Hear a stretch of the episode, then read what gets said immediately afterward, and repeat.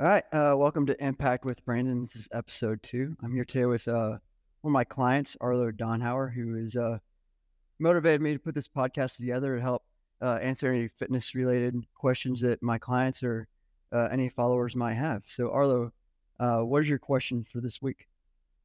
Brandon, thanks for having me. Yes, the question that I had for you this week were what are some tips that folks can have to help start them on a good nutritional habits, whether that's meal planning, uh, you know, what are some small things people can do to maybe have a big impact on their nutrition overall? Uh, well, I'll start with this. Uh, in general, lifestyle change is, really hard. And um, when it comes down to it, uh, consistency is much uh, greater than uh, perfection because we're not going to be perfect. We're going to have pitfalls. We're going to go on vacation. We're going to have uh, people bringing donuts to office and things like that. Um, so, you know, I just have a few uh, tips we can get into. One is to start uh, meal prepping. Um, meal prepping is something that's really common, very um, well heard buzzword today. Uh, I think it can be overthought in a way. What I mean is, um, it's actually really simple what I think about is like my mom making uh, extra food for my dad to take leftovers the next day. Uh, the difference here is uh, it's a little more focused on how much you're taking. So there's some weighing and measuring. It's a little bit more tedious, um, but really you're just taking leftovers. So try not to overthink it. I love it. Yeah, I I'm a big fan of overnight oats. Uh, I feel like they can be made pretty healthy, um, and it's something quick on the way into the office. Um, there's times I I take a spoon and I eat it while I'm driving. It's probably not safe, but but uh, definitely a big fan of overnight oats and uh, makes it a quick and healthy healthy start. So I'm all for it. Yeah, yeah. Overnight oats are great. It's a good uh, complex carbohydrate. You can you know throw on a scoop of uh, whey protein or something in there to get you know increase your protein intake, which help, which will uh, help you fuller longer to carry over to about lunchtime or maybe that late morning snack. Um, another tip going into snacks, uh, maybe perhaps uh, you're somebody who is at a workstation where you can't really get up and move throughout the day or kind of glued to your seat. Uh, a good tip here is to have some good, you know, healthy, easy to grab snacks like protein bars, uh, you know, powders, maybe nuts and seeds, things like that. You can kind of eat throughout the day. Uh, this will help prevent you from binging later or maybe, you know, getting over hungry and going hit the drive through for lunch instead of uh, eating what you brought for meal prep. Um, another good tip here is if binge eating is a, a problem for you, if you overeat uh, during your meals, you could try drinking a glass of water prior to eating to help fill up your belly a little bit to, again, just help prevent uh, overeating during that meal. For me, water intake is always a problem. And yeah. It seems, it seems like if I don't have a cup near me with water, I will just like forget to drink. And uh, I notice myself eating less when I'm hydrating properly. Mm. So I think I think that tip is very universal uh, for myself anyway. Yeah. And, and you know, uh, water consumption is extremely important. You know, you can become a heat injury uh, through all types, of, all kind. Excuse me, uh, all times of the year. Uh, and you're not limited to just the summertime. So drinking to thirst is super important uh, for hydration. Uh, a good way to know if you're hydrated is often like the color of your urine. Uh, just keeping in mind, like when you take a multivitamin or you eat like bright colored berries and things like that, it can impact the color. So it's not always the best method, but it's a it's a fair method to monitor hydration. Also, just drinking to thirst. What's your What's your fourth tip, Brandon? My fourth tip here: uh, try to get majority. If let me back up. If you are a fat loss individual, somebody's trying to cut fat, and uh, you have uh, some struggles with eating uh, too much, you want to keep most of your uh, snacks as protein sources. Uh, the reason this is is that the protein is promotes satiety or the feeling of being full and satisfied more than carbohydrates and fats. Okay, so if you're eating foods that are higher in sugar, you're going to find yourself being hungry again over and over. You're never going to be satisfied. So, uh, particularly for those fat loss uh, individuals, uh, try to get a lot of your snacks from protein sources. And those are just proteins. A, yep. Yeah, I was going to ask you about. I was going to ask you about protein sources. Like, yeah, you know, when you say protein sources, I automatically go to like meat, right? And it doesn't always have to be that case, but hmm um, you know, things like beef jerky that might, well, that's probably protein that might be quite salty. Or is that is that a fair assessment to think? Like, what's what is your what's your go to protein source of snacks if you if you had to choose? For me, I, I like universal?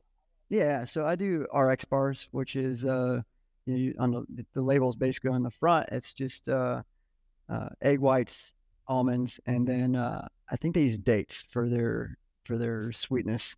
Uh, but also whey sources are good. So uh, Quest has some uh, good products.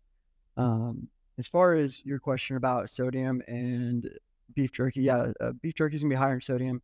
Ideally, you want to keep your sodium content under 2,300 milligrams a day, uh, per their uh, RDA uh, guidelines, rest your dietary allowance guidelines. Um, so yeah, uh, beef jerky can be a great snack, but again, just uh, pay attention to your budget of sodium for the day to make sure you don't go over that number.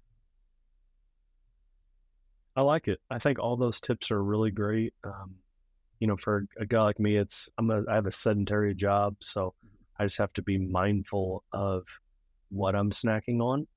Uh, but I feel like snacks are important. Uh, the the meal prep ideas um, that you have or that you talked about, you know, as far as like, hey, just have leftovers. You don't have to overcomplicate it.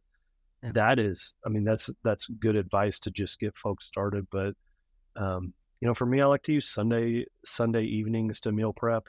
Be just intentional about what I'm doing with it. Yeah. Um, it's funny enough, the containers that I use motivate me at times because, uh, you know, you have you can have leftovers and huge use a huge container, and you're like, it's lunch. I don't need to have this massive container. So I've bought the you know the meal prep size uh, Yeah. containers and just mind, mindful of portion sizes for myself um, is what I would speak to. But I think you have some really great tips, Brandon.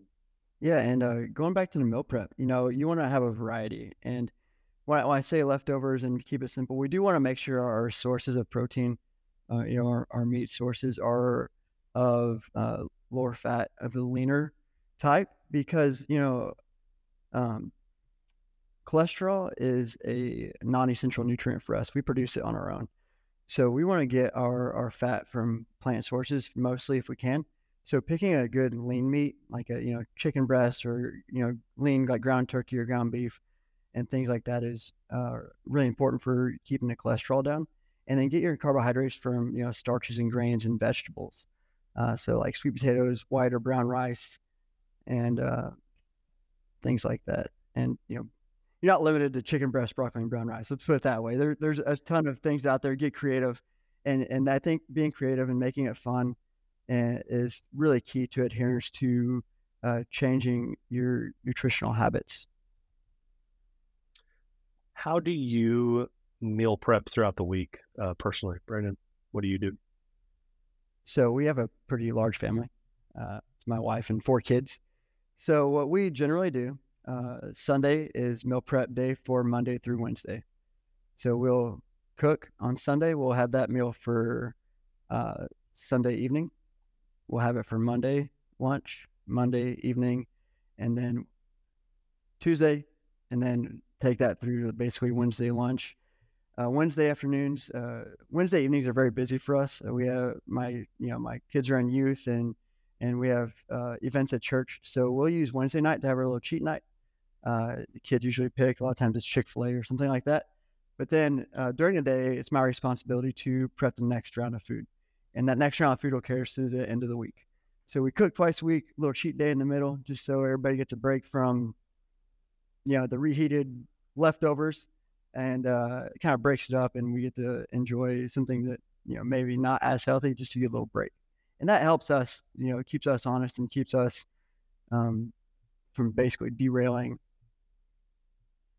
Well, you gotta, you have to live life, and it's. Um, I have kids as well, so I know the struggle of you know times where you're.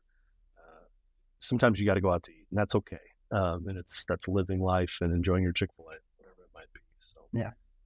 that's really great, and I think it's it's smart that you break it up because if you make something on Sundays, and you try to eat that on a Friday, that's tough. So I like your idea of, of breaking it up uh, in between the weeks. So it's a good good move. All right, Arlo. Well, thanks for coming on. Uh, I hope this was informative. You know, there's a million ways to break this up. This is just some simple tips. If you have any questions, you can always uh, send me a message on Instagram or Facebook at Impact Training NC. Uh, we have a great week.